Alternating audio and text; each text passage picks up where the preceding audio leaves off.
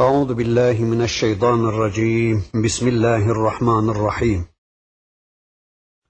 الحمد لله رب العالمين والصلاة وأتم التسليم على سيدنا محمد المبعوث رحمة للعالمين. اللهم لا سهل إلا ما جعلته سهلا وأنت تجعل الحزن إذا شئت سهلا. اللهم علمنا ما ينفعنا وانفعنا بما علمتنا. وزدنا علما برحمتك يا أرحم الراحمين. أما بعد.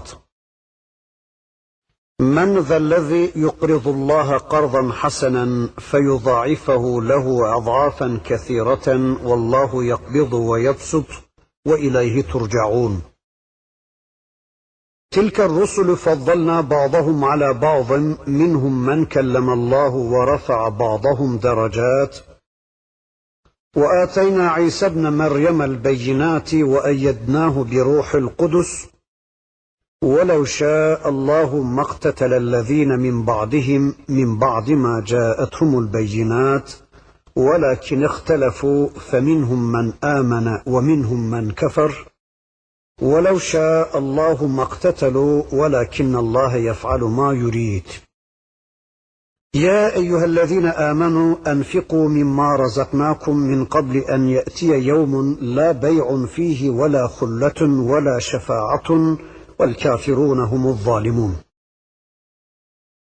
الله لا إله إلا هو الحي القيوم لا تأخذه سنة ولا نوم له ما في السماوات وما في الأرض من ذا الذي يشفع عنده إلا بإذنه يعلم ما بين ايديهم وما خلفهم ولا يحيطون بشيء من علمه الا بما شاء وسع كرسيه السماوات والارض ولا يؤوده حفظهما وهو العلي العظيم الى اخر الايات صدق الله العظيم Geçen dersimizde Bakara suresinin 245. ayetine yani Kars ayetine kadar gelmiştik. Rabbimizin bize Karzı Hasen'i anlattığı bu ayeti kerimeyi okumuş. Ayetle alakalı bir şeyler demeye çalışmıştık ve gelecek dersimizde inşallah Karz'la alakalı birkaç bir şeyler söyledikten sonra Bakara suresinin öteki ayetlerine intikal edeceğiz demiştik. İnşallah bu dersimizde Bakara suresinin 245. ayetini yani Karz ayetini biraz biraz tanıdıktan sonra ondan sonra bir dönem bundan takriben işte bir 3000 yıl önce İsrail oğullarının başlarından geçen bir olayı anlatacak Rabbimiz. Başlarındaki Allah nebisine gelip Ey peygamber dua etsen Rabbına da Allah bize bir melik tayin etse, bize bir komutan tayin etse de biz onun emri altında savaşsak diyorlar. Sonra da Allah kendilerine cihadı farz kıldıktan sonra da dağılı veriyorlar, yan çizi veriyorlar. Allah'a verdikleri bu sözü unutuyorlar. Ama geçen dersimizde ben bu konuyu anlattığım için burada atlıyorum. O konunun sonunda başka ayetler geliyor. İnşallah o ayetlerden itibaren bu dersimizde Bakara suresinin geri kalan ayetlerini inşallah hep beraber tanımaya çalışacağız. Her dersimizde söylediğimiz gibi Rabbimiz duyduklarımızla, dinlediklerimizle inşallah iman etmeyi, rızasına uygun bir biçimde iman etmeyi, sonra da bu imanlarımızı yine Allah'ın istediği biçimde amele dönüştürmeyi, hayatımızda bu ayetleri görüntülemeyi, hayatımızı bu ayetlerle düzenlemeyi hepimize kolay getirsin, nasip etsin inşallah. Geçen dersimizde Karzı Hasen'in ne olduğunu, bu ayetin hangi hadise üzerine nazil olduğunu ve bu ayetin gelişiyle insanların üçe ayrıldıklarını birincilerin alçaklar olduğunu ve bunların Allah'a itiraz sadedinde e, bir kısım sözler söylediklerini demeye çalışmıştım. Ayeti kerimeyi bir daha okuyalım inşallah. Ondan sonra Karzı Hasen'le alakalı söyleyebileceklerimizi söylemeye çalışalım. Bakın Rabbimiz Bakara suresinin 245. ayetinde şöyle buyurdu. Men zellezî yukridullâhe kardan hasenen feyudâ'ifahu lehu az'afen kethîreten vallahu yakbidu ve yapsut ve ileyhi turcaun. Kim de Allah'a güzel bir borç verirse, Allah'a karzda bulunursa, karzı hasen verirse, Allah ona kat kat artırarak ödeyecektir. Vallahu yakbidu ve yapsut genişleten de daraltan da Allah'tır. Ve ileyhi turcaun sonunda dönüş de onadır. Rabbimiz bu ayeti kerimesinde kullarından karz istiyordu. İşte bu ayetin gelişiyle geçen dersimizde de söyledim. Allah kullarından karz isteyince, karzı hasen isteyince, yani namaz gibi, oruç gibi, haç gibi, cihat gibi Allah'a kulluklar yapın, karzı hasen olarak onu Rabbinize sunun, o Allah'ın yanında emanette kalsın ve ona en çok muhtaç olduğunuz bir anda onu benden alırsınız demişti Rabbimiz. Ne zaman ihtiyacınız oldu bunlara? Cennete girmek için mi ihtiyacınız oldu ya da cehennemden kurtulmak için mi ihtiyacınız oldu? Yani en çok ne zaman ihtiyacınız olursa onu benden alırsınız şeklinde işte bu Karz-ı Hasen ayeti geldiği zaman insanlar üçe ayrıldılar. Bunlardan birincisi alçaklar. Bunlar şöyle dediler. Bakın hele bakın Muhammed'in Rabbi bizden borç isteyecek kadar fakirmiş. Yani Allah fakir, biz zenginiz dediler. Yani Allah'ın gücü yok, kullarını doyuramıyor. Allah bizden karzı hasen istiyor. Allah bizden mal mülk istiyor dediler. Allah zayıf, biz güçlüyüz dediler. Buna küfür mantığı denir, buna şirk mantığı denir. Şu ayeti okumuştum ama üzerinde duramamıştım. Bakın Rabbimiz bu küfür mantığını, bu şirk mantığını Yasin suresinde bir ayeti kerimesinde şöylece anlatıyor. وَإِذَا قِيلَ لَهُمْ أَنْفِقُوا مِمَّا رَزَقَكُمُ اللّٰهِ قال الذين كفروا للذين آمنوا أنطعم من لو يشاء الله أطعمه إن أنتم إلا في ضلال مبين Onlara Allah'ın size verdiği rızıklardan Allah yolunda harcayın, Allah yolunda infak edin, Allah yolunda Allah kullarına onu ulaştırın denildiği zaman kafirler derler ki yani Allah'ın doyuracaklarını biz mi doyuracağız? Ya bu ne biçim iş derler. Yani Allah kendi kullarını doyuramayacak kadar fakir, Allah bizden mal mülk istiyor öyle mi? Yani Allah kendi kullarını doyuramıyor da o fakir kullarını bizim doyurmamızı istiyor öyle mi? Yani bu fakirleri Allah doyuramadı da biz mi doyuracağız? Yani Allah bu fakir kullarını doyuramayacak kadar fakir de e, bizden infak mı istiyor diyorlardı. İşte biz buna küfür mantığı ya da şirk mantığı diyoruz. Yani bakın bu adamların nasıl da düşünceleri bozuk. Sanki Allah'ın malı ayrı, kendilerininki ayrı. Sanki kendi ceplerindeki kendilerinin, Allah'ın değil. Sanki kendi kasalarındaki, kendi keselerindeki Allah'ın değil de kendilerinin. Sanki Allah'ın ayrıca mülkü var, kendilerininki Allah'ın değilmiş gibi. Yani bu Allah'ın fakir kullarını Allah doyuramadı da biz mi doyuracağız diyorlardı. Rabbimiz kendilerinden karz isteyince işte bu şekilde alçakça davrananlar oldu. Evet bu karz ayetinin nuzulüyle alçaklar zümresi açığa çıktı. Bir de pintiler açığa çıktı. Bu ayeti kerime nazil olduktan sonra bir kısım insanlar da Allah'ın kendilerinden karz isteyen bu ayetini duyunca cimrilik yaptılar. Yani mala rağbet edip Allah yolunda harcamaya yanaşmayan, dünya hayatına güvendiklerinden ötürü hiç kimseye yardım elini uzatmayanlar, cimrilik edenler, kendi yağlarıyla kavrulmaya çalışanlar, Allah kullarına infak ellerini uzatmayanlar. Bir üçüncü grup da Allah'ın bu davetini duyar duymaz infaka koşanlar. Bunlar mülkün de hayatın da gerçek sahibinin Allah olduğuna inanan ve bu inanca dayalı olarak malını da canını da hayatını da sahip olduğu şeylerin tümünü de Allah'a karz olarak sunan Allah için bir hayat yaşayan müminler. Rabbim inşallah bizi bu üçüncü zümredeki kullarından eylesin. Rabbimizin bu ayetiyle birinci olarak anladık ki tüm varlığımızı kulluk adına kendisine sunmamızı istiyor Allah.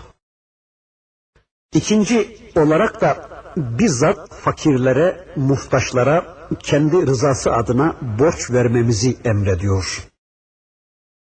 Bakın hem de arkadaşlar Allah kendini fakir kullarının safında kılarak kendi adına onlara karz yapmamızı istiyor. Yani bana borç verecek yok mu diyor Allah. İfade o kadar hoş ki yani Rabbimiz kendisini fakir kullarının safında kılarak sanki kendisine borç istiyormuş pozisyonunda fakir kullarına bizim borç vermemizi, karz yapmamızı, yardımda bulunmamızı istiyor. Yani kendi rızası adına sıkıntı içinde kıvranan kardeşlerimize Karz-ı Hasen adı altında borç vermemizi istiyor Allah. Karz-ı Hasen Allah rızası için sıkıntı içinde kıvranan Müslümanlara verilen malın sadece kendisinin geri gelmesi şartıyla borç verilmesinin adıdır. Rabbimiz bunu bir ibadet kabul etmekte ve teşvik etmektedir. Müslüman kardeşine mahza onu sıkıntıdan kurtarmak, yüzünü güldürmek ve böylece Rabbinin rızasını kazanmak için borç verecektir. İcabında çalıştırarak kar elde edebileceği o parasını Allah rızası için kardeşinin hizmetine sunacaktır. Yani verdiği o para bir süre sonra aynen kendisine dönmüş olsa bile o süre içinde sırf Allah rızası için o parayı dondurmuş ve onun karından yani nemasından mahrum kalmıştır. Ama ne gam onu aslında o malın da kendisinin de sahibi olan Allah'a borç olarak vermiş ve böylece Rabbinin hatırını kazanmıştır. Yani Rabbine onu karz olarak sunmuş ve ona en çok muhtaç olduğu bir günde Allah onu ona kat kat fazlasıyla ödeyecektir. İşte Rabbimiz ayeti kerimesinde bize bunu anlatıyor.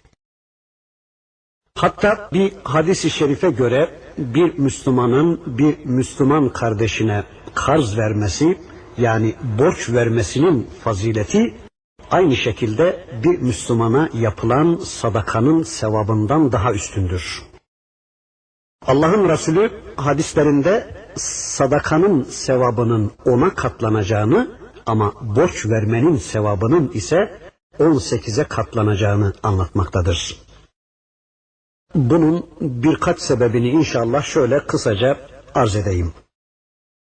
Birincisi borç vermenin sadakadan üstün oluşunun birinci sebebi çünkü bu şekilde karşılık düşünmeden, menfaat ummadan sadece Allah için bir kardeşine kişinin borç verebilmesi aynı zamanda faizdeki kazanç duygusunu ayaklar altına almayı becerebilmesi anlamına gelmektedir.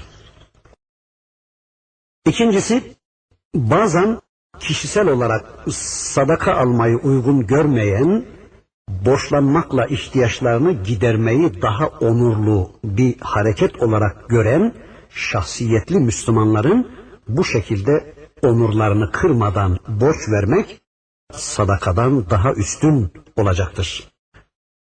Üçüncüsü bir de borç verilen mal sadaka ile halledebilecek problemlerden daha büyük problemlere çözüm getirmiş olabilir. Yani sadakadan daha büyük neticeleri doğurmuş olabilir. Sonra borçlu olan da aldığı bu borçla durumunu düzeltip üstelik o da başka kardeşlerine borç verecek duruma gelmiş olabilir. Böylece ilk kişinin borç verişi defalarca katlanmış olabilir. Fakat sadaka böyle değildir. O sadece bir insanın bir problemini halleder ve bir daha da geri gelmez. O halde Rabbimizin rızasını kazanmak, ahiret yurdumuzu imar etmek istiyorsak, enflasyondan yani paramızın değer kaybetmesinden filan korkmadan Allah'ın verdiğimizi kat kat artıracağına imanla Müslüman kardeşlerimize borç verelim. İhtiyaç içinde kıvranan kardeşlerimize borç vermekten çekinmeyelim ve bu konuda bir iman gereği olarak da sadece Allah'a güvenelim, başka hesapların içine girmeyelim inşallah. Bu karz ayetini de okuduktan sonra demin de ifade ettim. Bundan sonra Bakara suresinin 253. ayeti kerimesine geliyoruz. Bakın Rabbimiz Bakara suresinin 253.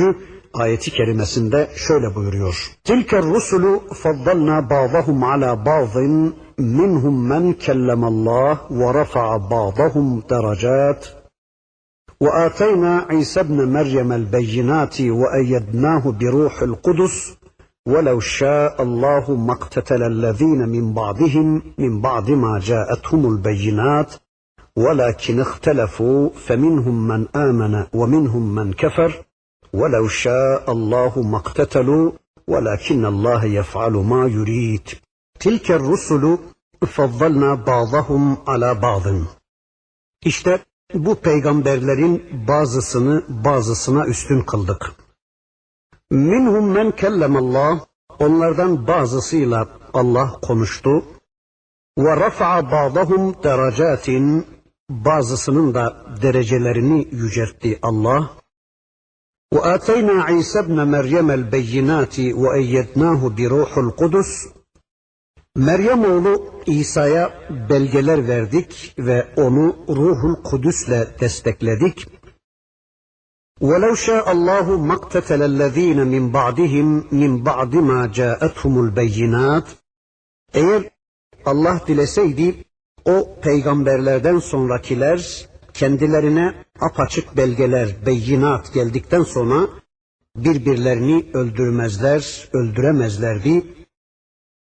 ولكن اختلفوا فمنهم من آمن ومنهم من كفر ولو شاء الله ما اقتتلوا ولكن الله يفعل ما يريد Fakat onlar ayrılığa düştüler. Kimisi iman ederken kimisi de kafir oldu. Eğer Allah dileseydi birbirlerini öldüremezlerdi ancak Allah dilediğini yapar. Bu ayet aslında peygamberlerin birbirleriyle mukayesesini yapmak üzere değil, bu peygamberlerin müntesiplerinden her birinin kendi peygamberlerinin üstünlüğünü iddia ederek kavgaya tutuşmalarının reddi için gelmiş bir ayettir. Yani her biri dönemlerinde Allah'ın kendilerinden beklediği görevlerini ifa ederek Allah katına yürüyen peygamberler aslında risalet açısından birbirlerine eşittirler. Ama ortak özellikleri olan bu risaletin dışında bazı özelliklerle biz onları birbirinden üstün kıldık diyor Rabbimiz. Ya da her birine üstün özellikler lütfettik diyor. Tıpkı tüm müminlerin iman açısından eşit olup da itaatleri, takvaları ve teslimiyetleri açısından farklılıkları olduğu gibi. İşte peygamberlerin üstünlüklerini de böyle anlamaya çalışıyoruz. Hani hatırlayın surenin daha önceki ayetlerinde Rabbimiz İsrailoğullarının alemlere taftil edilişini, bütün alemlere üstün kılınışını anlatmıştı. O bölümde de demeye çalıştığım gibi bu onların alemlere taftil edilişleri, alemlere üstün kılınışları kişisel bir değer olarak onların üstünlüklerini değil de kendilerine Allah tarafından verilen nimetler açısından bir üstünlüklerinin söz konusu olduğunu anlatıyordu. İşte peygamberlerin birbirlerine olan durumları da böyledir. Nitekim ileride Bakara suresinin sonlarına doğru gelecek Rabbimiz şöyle buyuracak. La nuferriku beyne ahadin min rusulih. Biz peygamberlerin arasını ayırmayız. Ayetini de göz önünde bulundurarak diyebiliriz ki buradaki peygamberlerin birinin diğerine üstünlüklerini şöyle anlayabiliriz. Birincisi bu peygamberlerin Allah katındaki makamlarının farklı olması anlamına gelebilir. Veya peygamberlerin şu anda semadaki makamlarının farklılığı da anlatılmış olabilir. Nitekim İsra hadisinde peygamberlerden kimilerinin dünya semasında yani birinci kat semada, kimilerinin ikinci kat semada, kimilerinin işte farklı semalarda olduğu anlatıldığı gibi. Çünkü peygamberler arasında üstünlük iddiasını ileri sürmek bizim hakkımız değildir. Bunu ileri sürecek makam insanların makamı değildir. Yani bu bizi ilgilendiren bir konu değildir.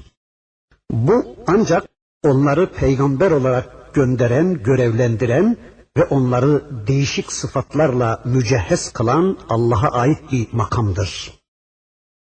Bize düşen de sadece onlara iman etmek, bütün peygamberlere iman etmek, teslim olmak ve onların her birinin dinde temel örnekliklerini kabul etmektir.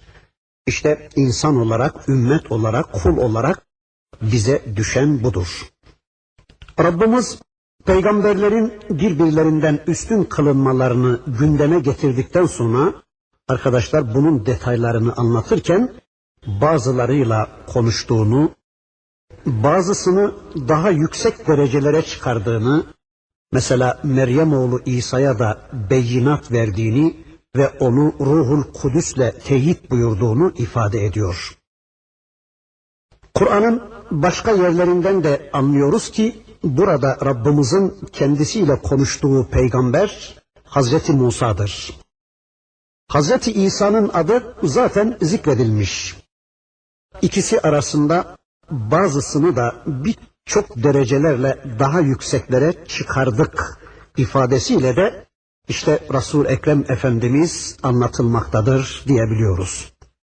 Bakın e, bu ayeti kerimede üç peygamberden söz edilmektedir. Allah'ın bu üç peygamberi bu ayetlerin nazil olduğu dönemde de şu anda da takipçileri bulunan ve müntesiplerin ayrılığa düştükleri ve birbirleriyle kavga verdikleri peygamberlerdir. Ayetin devamında da bu konunun gündeme getirildiğine bakılırsa bu ayet peygamberlerin birbirlerinden üstün olup olmadıklarını anlatmak adına değil de müntesiplerinin yani o peygambere iman edenlerin işte bizim peygamberimiz üstündü, sizin peygamberiniz değildi gibi işte bu kısır kavgalarını sona erdirmek için, bu kavgadan vazgeçirmek için Rabbimiz bu konuyu gündeme getiriyor. Nitekim Buhari ile Müslim Hazreti Ebu Hureyre'den şunu naklederler. Ebu Hureyre Efendimiz der ki, Müslümanlardan biri ile Yahudilerden birisi münakaşa ettiler. Yahudi yemin ederken Musa'yı bütün alemlerden üstün kılana yemin ederim ki deyince Müslüman olan kişi de onun yüzüne sertçe bir tokat vurarak pis herif onu Muhammed Aleyhisselam'dan da mı üstün tutmuştur dedi. Durum Allah'ın Resulüne haber verilince Allah'ın Resulü Hazreti Muhammed Aleyhisselam bakın şöyle buyurdu. Beni diğer peygamberlere üstün tutmayın benimle diğer peygamberlerin arasını ayırmayın. İbn Kesir'in rivayetinde de peygamberlerin birini ötekinden üstün tutmayın buyurmuştur Allah Resulü Hazreti Muhammed Aleyhisselam. İşte müntesipler arasındaki asıl kavganın ayrılığın buradan kaynaklandığını anlatarak Rabbimiz bunun bir fayda sağlamayacağını ortaya koymaktadır bu ayeti kerimesiyle diyoruz. Her grup kendi peygamberlerinin üstünlüğüyle övünecek, her grup kendilerini tatmin edecek. İşte bunun kimseye bir faydası yoktur diyor Allah. Bu kavgaları terk edin. Her bireriniz kendi peygamberlerinizi, kendi peygamberinizi büyüterek, ötekilerden üstün kılarak böyle bir kavgaya girmenin ne size ne de karşınızdakine bir faydası yoktur. Bundan vazgeçin diyor Allah. Ama buna rağmen kendilerine apaçık belgeler geldikten sonra insanlar yine de ihtilafa düştüler. Birbirlerinin kanlarına girdiler, savaştılar, öldüler, öldürdüler. Kimileri iman ederken kimileri de kafir oldular diyor Allah. Ayetin sonunda da diyor ki Rabbimiz eğer Allah dileseydi bunların hiçbirisini yapamayacaklardı. Allah dileseydi ne birbirlerine düşman olabileceklerdi ne de birbirlerini öldürme imkanı bulabileceklerdi. Allah dileseydi bunların hiçbirisini yapamayacaklardı. Allah dileseydi yeryüzündeki tüm insanları iman birliğinden oluşan tek bir safta toplardı. Eğer Allah dileseydi bu insanlardan hiçbirisi küfredemezdi. Hiçbirisi kafir olamazdı, hiçbirisi müşrik olamazdı. Hiç kimse Allah'ın Resulleri aracılığıyla kendisine gönderdiği mesajına, hayat tarzına karşı gelemezdi. Hiç kimse hidayetten, imandan yüz çeviremezdi. Eğer Allah dileseydi, diğer iradesiz varlıklara yaptığı gibi yeryüzündeki tüm insanların boyunlarındaki kulluk ipinin ucunu doğuştan eline alır ve onları iradeleriyle baş başa bırakmazdı. Böylece yeryüzünde hiçbir insan küfretme imkanını bulamazdı. Hiçbir insan şirke düşme imkanını bulamazdı. Allah dileseydi bunların hiçbirisini yapamazdı bu insanlar. Ama Allah böyle dilememiştir. Allah insanlara irade vermiş ve bu iradeleriyle iman ya da küfürden birini tercihle insanları baş başa bırakmıştır. İşte bu ayeti kerimesinde Rabbimiz bize bunu anlatıyor. Bu konuyu gündeme getirdikten sonra Rabbimiz bakın Bakara suresinin 254. ayeti kerimesinde yine infaka dönüyor. Bakara suresinde sıkça infak ayetlerinin gündeme geldiğini görüyoruz. Bakın burada Rabbimiz infak konusunu bir daha gündemimize getirerek şöyle buyuruyor. Ya eyyühellezine amenu enfiku mimma razaknakum min qabli en ye'tiye yevmun la bey'un fihi ve la hulletun ve la şefaatun vel kafirune humuz zalimun. Ey iman edenler! Kendisinde hiçbir alışverişin, hiçbir dostluğun ve hiçbir şefaatin bulunmadığı bir gün gelip çatmadan Size verdiğimiz rızıklardan, mallarınızdan Allah yolunda infak edin. Allah yolunda harcayın. Vel kafirun humuz zalimun. Kafirlere gelince onlar zalimlerin ta kendileridir. Zalimun ve kafirler zalimlerin ta kendileridir diyor Allah. Kafirler kendilerini olmamaları gereken yerde bulunmamaları gereken yerde tuttukları için zalimdirler. Ya da kendilerini ateşe götürenler, kendilerini cehennem yolunda tutanlar. Aslında kendi kendilerine bunlar kadar zulmeden başka birileri olmaz, olamaz. Kafirler inkar ettikleri için önce hakka zulmetmişlerdir. Kendilerini uçuruma yani cehenneme sevk ettikleri için kendi kendilerine zulmetmişlerdir. Bir de insanları Allah yolundan men ederek, insanları fitnelere düşürerek, dinlerinden döndürmeye çalışarak, Allah kullarının din eğitimini engelleyerek insanlığa zulmetmişlerdir bu kafirler. Allah diyor ki vel kafirune humuz zalimun. Bu kafirler zalimlerin ta kendileridir. Yani kafir hem kendisine hem Rabbına hem de tüm insanlığa karşı zulmeden insanlardır. Onun için kafir zalimin ta kendisidir diyor Allah. Allah'ın kullarının dinini öğrenmesinin önüne engeller koyanlar, yani dine karşı savaş açanlar, kendi görüşlerini Allah dininin yerine ikame edebilmek için Allah'a ve onun dinine karşı savaş açanlar, kendi kanunlarının yerleşmesi adına Allah kanunlarıyla mücadele verenler, evet bunlar insanlığın baş düşmanlarıdır. Yeryüzündeki tüm insanlığın vazifesi bu insanlık düşmanı zalimlerin zulümlerini yıkıp onların bir daha insanlara zulmedecek güçleri kalmayıncaya kadar onların boyunlarını kırmak, onlarla savaşmaktır. Yani kafir hem kendine hem Rabbine hem de tüm insanlığa karşı zulmeden insanlardır ve kafirler zalimlerin ta kendileridir. İnfak bölümü sonra kafirlerle alakalı böyle bir açıklamadan sonra Bakara suresinin bundan sonraki bölümünde ayetel kürsi diye bilinen bir bölüme geldik. Ulemanın, alimlerimizin ifadesiyle ismi azamı ihtiva eden uzunca bir ayete geldik. Az evvel ifade ettiğim gibi bu ayetin ismi Ayetül Kürsi'dir. Bundan dolayı bu ayeti ihtiva ettiği için bu sureye Bakara suresine Kürsi suresi de denmiştir. Bakın Allah'ın Resulü bir hadislerinde şöyle buyurur.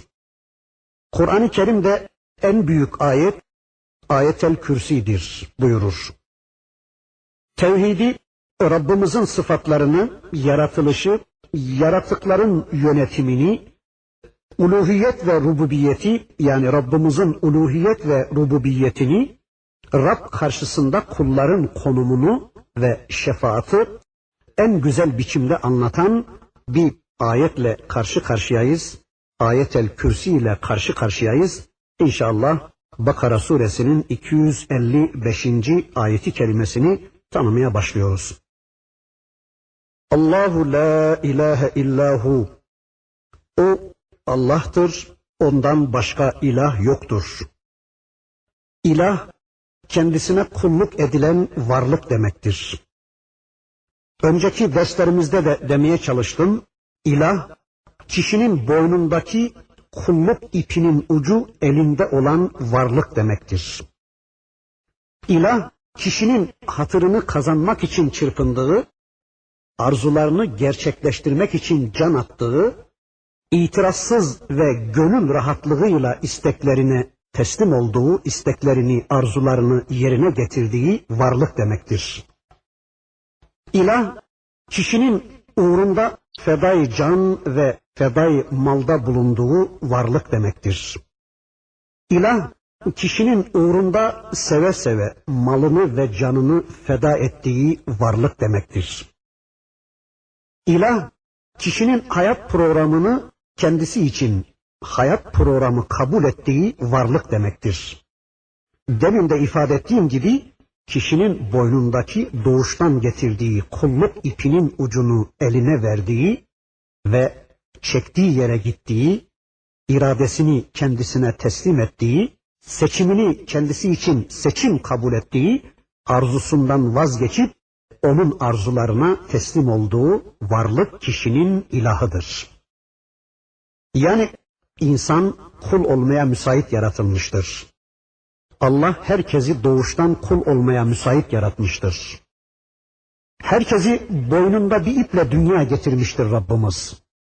Yani insan tapacaktır bir şeylere. Tapınmaya ve ibadet etmeye hazır yaratılmıştır insan. İşte boynunda böyle bir iple dünya gelmiş ve tarihinde şehadetiyle mutlaka bir şeylere tapınmak zorunda kalmış olan bu insan boynundaki bu ipin ucunu kimin eline vermişse ona kulluk ediyor demektir. Yani kişi boynundaki kulluk ipinin ucunu kimin eline teslim etmişse, kime itaat etmeye başlamışsa, kimin arzularını gerçekleştirmeye, emirlerini yerine getirmeye başlamışsa, işte kişi ona kulluk ediyor demektir. Yani boynundaki ipin ucu kimin elindeyse o bu kişinin ilahı demektir. bu durumda insanları dört kademede görüyoruz. Birincisi boynunda doğuştan getirdiği ipin ucunu Allah'a vererek al ya Rabbi bu ipin de benim de sahibim sensin. Madem ki beni boynumda bir iple dünyaya getirdin, yani beni kulluğa müsait yarattın, al öyleyse bu ipin sahibi sensin ya Rabbi. Senin elinde dursun bu ip ve sen nereye çekersen ben o tarafa gideceğim. Ben sadece sana kulluk yapacağım. Ben sadece senin dediklerini dinleyecek, sadece senin seçimini seçim kabul edecek, sadece senin arzularını gerçekleştireceğim.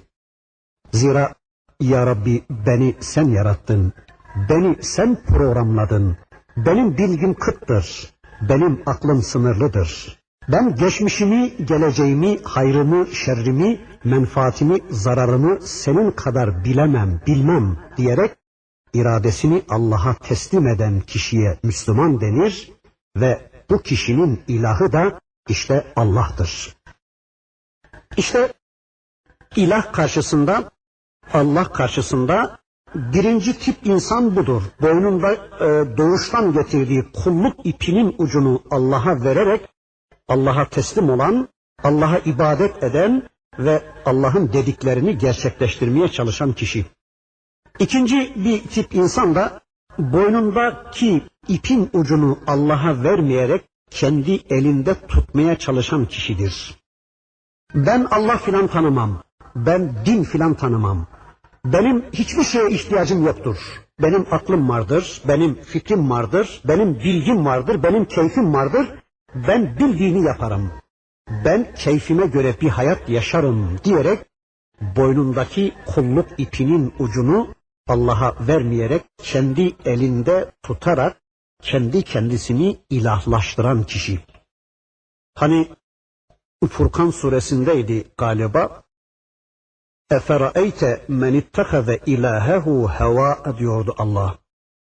Yani havasını putlaştıran, hevasını putlaştıran kişidir ki bu adam işte kafirdir ve bu kişinin ilahı da kendisidir. Yani adam kendi hevasına, kendi hevasına tapınmaktadır. Benim aklım var, benim bilgim var, benim keyfim var. Sabah kaçta kalkacağımı ben de bilirim. Nasıl giyineceğimi ben de bilirim.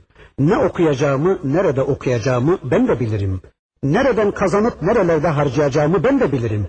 Benim aklım var, benim fikrim var, benim keyfim var. Hayatımı nasıl düzenleyeceğimi ben de bilirim. Nasıl bir hayat yaşayacağımı ben de bilirim diyerek boynunda doğuştan getirdiği kulluk ipinin ucunu kendi elinde tutan, Allah'a inanmayan, Allah'a teslim olmayan kişi işte ikinci kişi budur.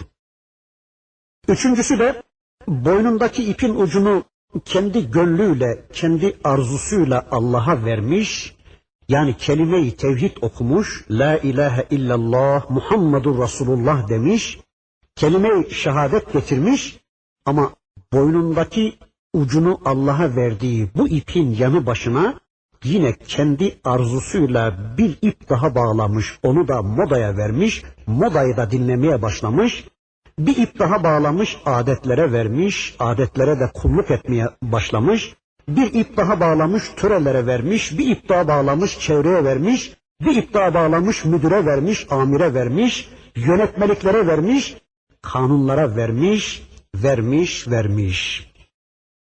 Yani boynundaki ipleri çoğaltmışsa adam hem Allah'ı hem de başkalarını razı etmeye çalışıyorsa yani hem Allah'ın çektiği yere hem de başkalarının çektikleri yerlere gitmeye çalışıyorsa yani arzuları, emirleri Allah'ın arzuları, Allah'ın emirleriyle çatışan başkalarının arzularını da gerçekleştirmeye çalışıyorsa işte bu kişinin adı da müşriktir ve Allah'la birlikte boynundaki ipleri dağıttığı varlıklar bu kişinin ilahlarıdır.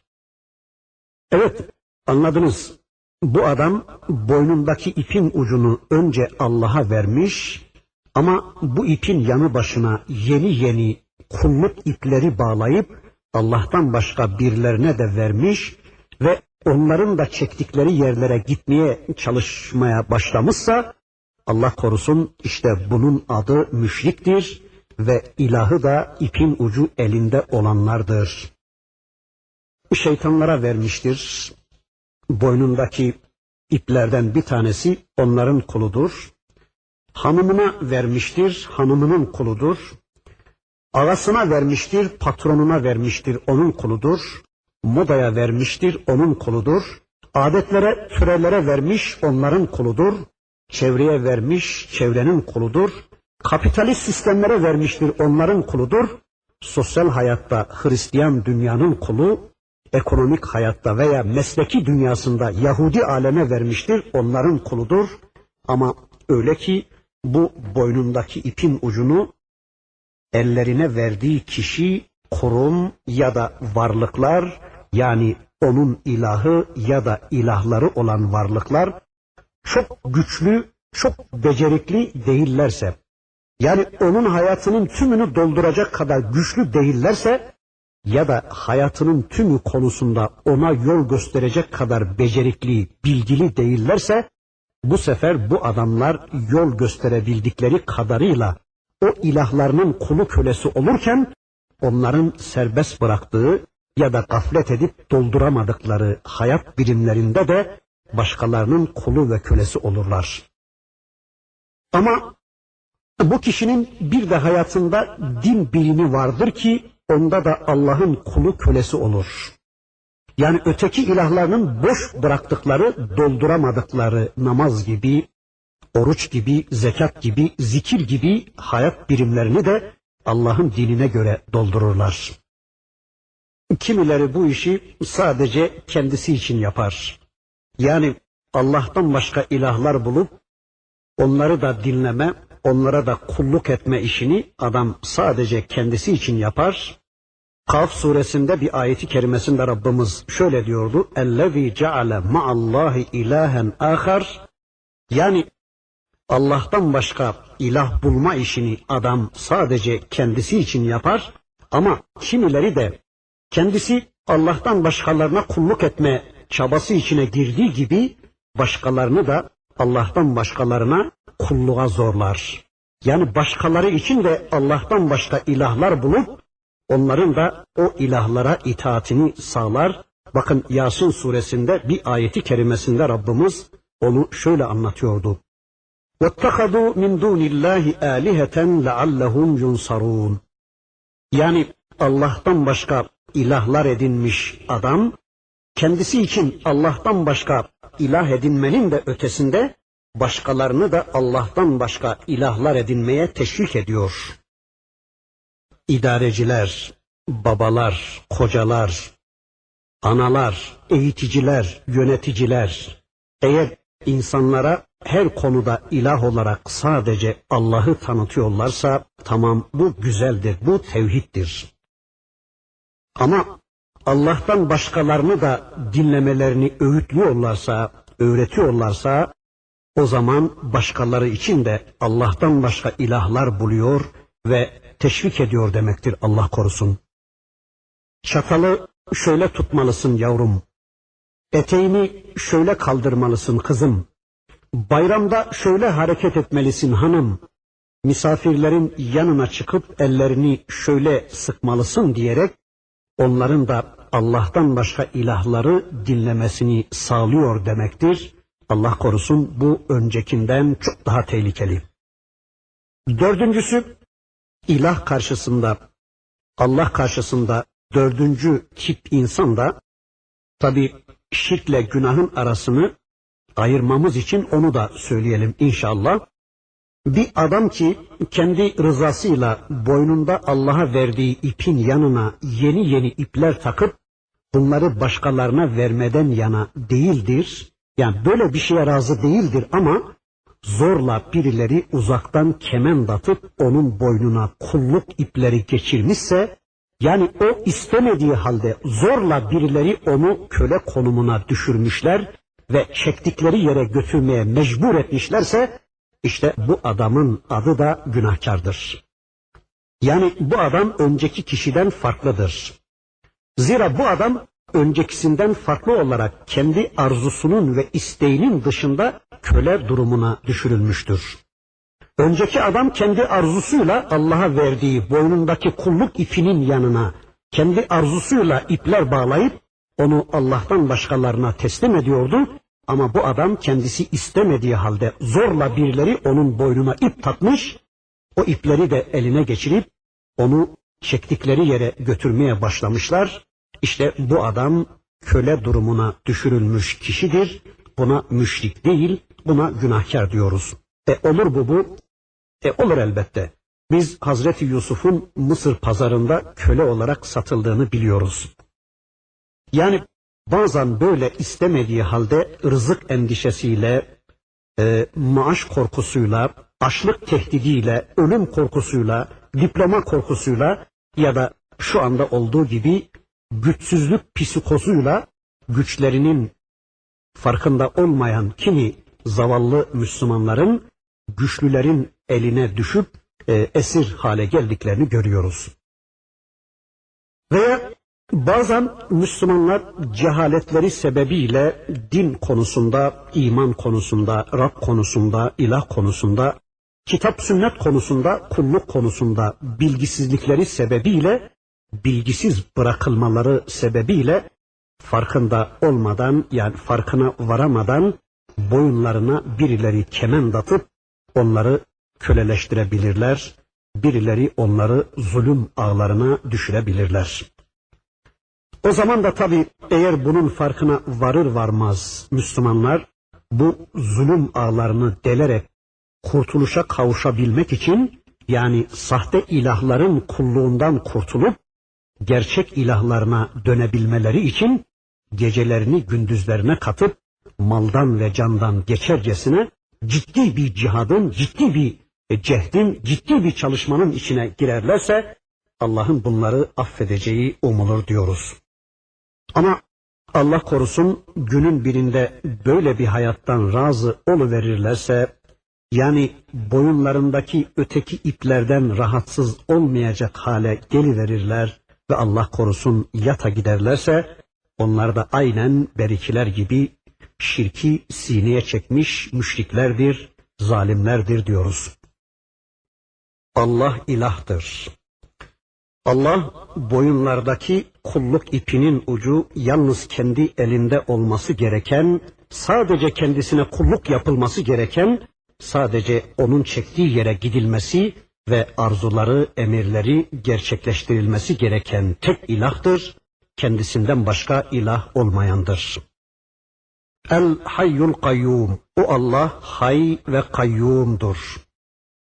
Hay ve kayyum Allah'ın iki ayrı ismidir. Hay, hayat sahibi demektir. Diri, başlangıcı ve sonu olmayan, sonsuz hayat sahibi demektir hay. Allah'ın hay oluşu, hayatta oluşu, varlıkların hayatta oluşuna benzemez. Tüm yaratılmışların hayatta oluşu Allah'tandır ama Allah'ın hay oluşu, hayatta oluşu kendisindendir. Hay, zamana boyun eğmeyen, zamanla mukayyet olmayan demektir. Rabbimizin bu hay isminin bizim hayatımıza yansıyan yönü, insan hayatında Allah önce vardır, önceden vardır. Yani insana insanın hayatını kazandıran Allah'tır. İnsana hayatını kazandıran Allah olduğu gibi bu hayatını sürdüren de O'dur. Yani hayatı boyunca Allah insanla beraberdir. Hayat veren, hayatını sürdüren ve sonunda onun hayatına son verecek olan da yine Allah'tır. Ve en sonunda öldürdüğü bu insanı yeniden diriltecek olan, yeniden ona hayat kazandıracak olan da yine Allah'tır. El-Hay. El-Kayyum, kayyum ise sürekli insanları ve tüm varlıkları görüp gözeten, güç ve kuvvetiyle onları sevk eden, hareket ettiren, hareketlerini yaratan ve koruyandır. Evet, Allah kayyumdur. Yani Allah kendi zatı ile kaimdir. Yani Allah'ın varlığı kendisindendir. Varlığı konusunda başkalarına muhtaç değildir Allah. Başkaları ise onunla kaimdir. Yani tüm varlıklar var olabilmek için ona muhtaçtırlar. Var olabilmek için ve varlıklarını sürdürebilmek için her şey ona muhtaçtır. Herkes ve her şey ona muhtaç ama Allah hiç kimseye muhtaç değildir. Evet, kayyum her an tüm varlıklar alemini idare eden ve ayakta tutan demektir. Allah hay ve kayyumdur. La te'huduhu sinetun ve la nevm onu ne uyuklama yani gaflet ne de uyku tutar. O Allah'ı ne uyuklama basar ne de uyku tutar. Yani Allah için ne uyuklama ne de uyuma söz konusu değildir. Yani yaratıklarından asla gafil değildir Allah. Bir an bile onlardan habersiz değildir. Her şeyi gören ve hiçbir şey kendisinden gizli olmayandır o Allah. La ta'khuduhu sinetun ve la nevm.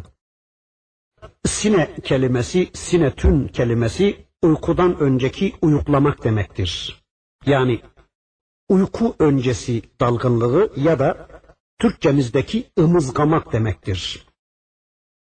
Uyku ise gözlerin, kulakların ve duyuların fonksiyonlarının bitmesi demektir. İşte Rabbimizi ne uyuklama ne de uyku tutmaz. Böylece bu ifade bir önceki kayyum kavramına daha bir derin boyut kazandırıyor. Yani öyle bir kayyumluk ki, öyle bir kayyumluk ki bir an bile, bir lahza bile yaratıklarını ihmalin söz konusu olmadığı, yani bir an bile yaratıklarından gafletin söz konusu olmadığı bir durumdur. İşte Rabbimiz kendisi hakkında bize bunu anlatıyor. Bunlar sadece beden sahibi varlıklar için söz konusudur. Yani uyku da, uyuklama da beden sahibi varlıklar içindir. Allah için kesinlikle bu caiz değildir. Evet, ne uyuklama ne de fütur Allah hakkında asla caiz değildir ve de uyuklayanlar, uyuyanlar da asla kayyum olamazlar. Ve kayyum olamayanlar da asla ilah olamazlar. Var mı Allah'tan başka bu sıfatlara sahip başka birileri?